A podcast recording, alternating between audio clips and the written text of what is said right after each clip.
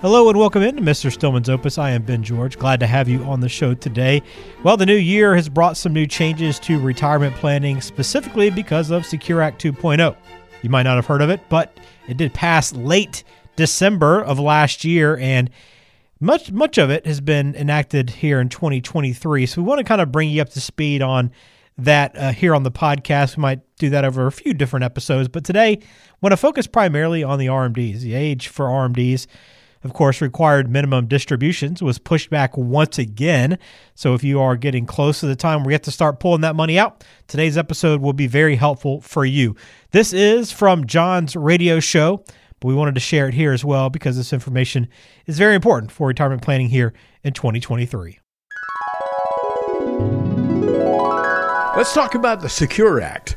Now, now, the Secure Act is something that's been in place for a while, and a lot of people still don't understand that. Now they've come along after discussing in Congress for nearly a year and a half the Secure Act 2.0. I got to tell passed. you, man, I'm yeah. excited. Yeah. I love it when new legislation comes out because that means new content for the show.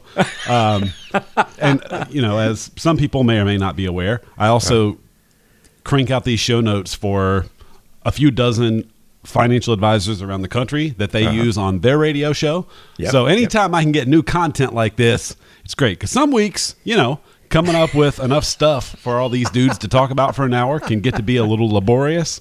But hey, man, this is this is like Christmas for me. I know that, man. But but I got to give you credit, folks. For the folks who don't know, I do about I have about 10 of these guys all over the country that I do shows with. And John Stillman is the guy who provides a script every week to everybody. So you know, you do a good job.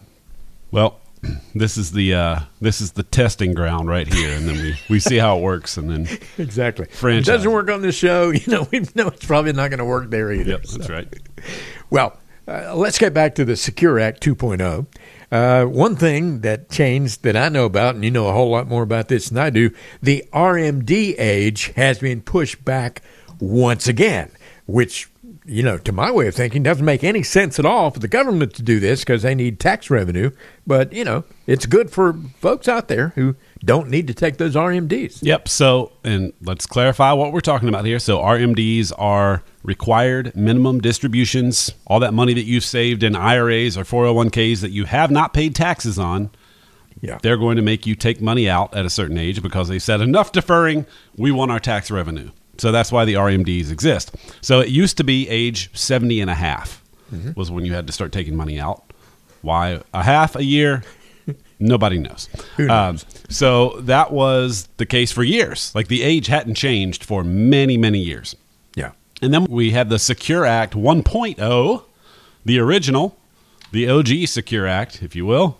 Um, that was the beginning of 2020. They passed that January of 2020, and it was in the news for like you know a week or two because it was kind of a big deal the stuff that they passed in there. And then of course the pandemic started, and uh, anything about anything else was immediately subsumed in the news cycle, and we never heard about the Secure Act again. It, it so, got very little notice by most people. Yeah, yeah, but what they did in January of 2020 was they changed the RMD age from 70 and a half to 72. Uh-huh. Now, what they've done is they've pushed it back another year to 73. So it's a little funky because essentially what they did is they said for anybody, uh, now, if you were born before 1951, your RMDs have already started, nothing changes for you. It's kind of grandfathered in there, no pun intended. Yep.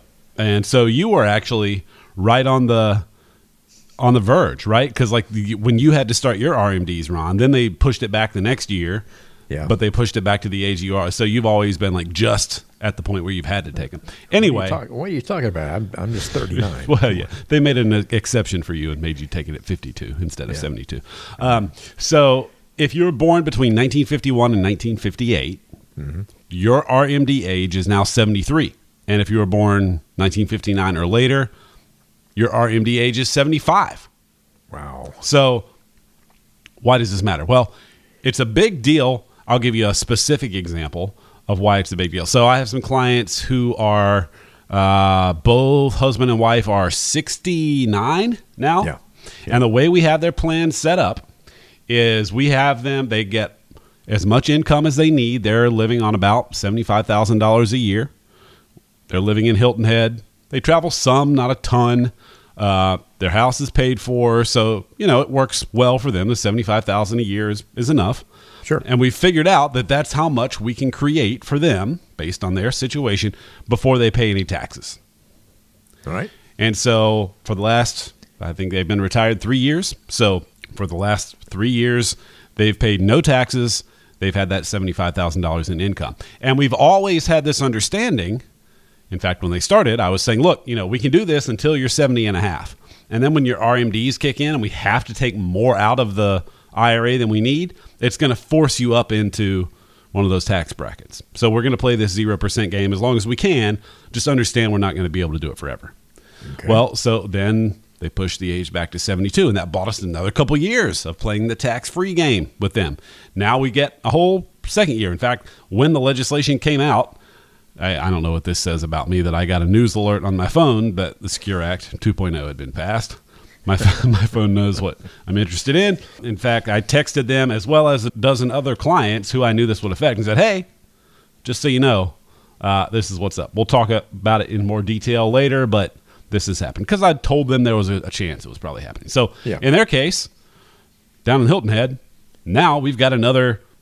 They're 69, so we got four more years where we can do the tax free thing before we have to take this taxable money out that we don't want to take. So with a lot of folks that we work with, the way we have those tax plans set up, uh, this is a really good thing. So hopefully that all makes sense. And there's a lot of other stuff in the Secure Act 2.0 that we'll talk about later in the show. But uh, that's the, the biggest news for most people because if, if you're 50 years old, uh, this doesn't affect you a whole lot because you didn't really have any plans in place for you know your RMDs because it was so far away.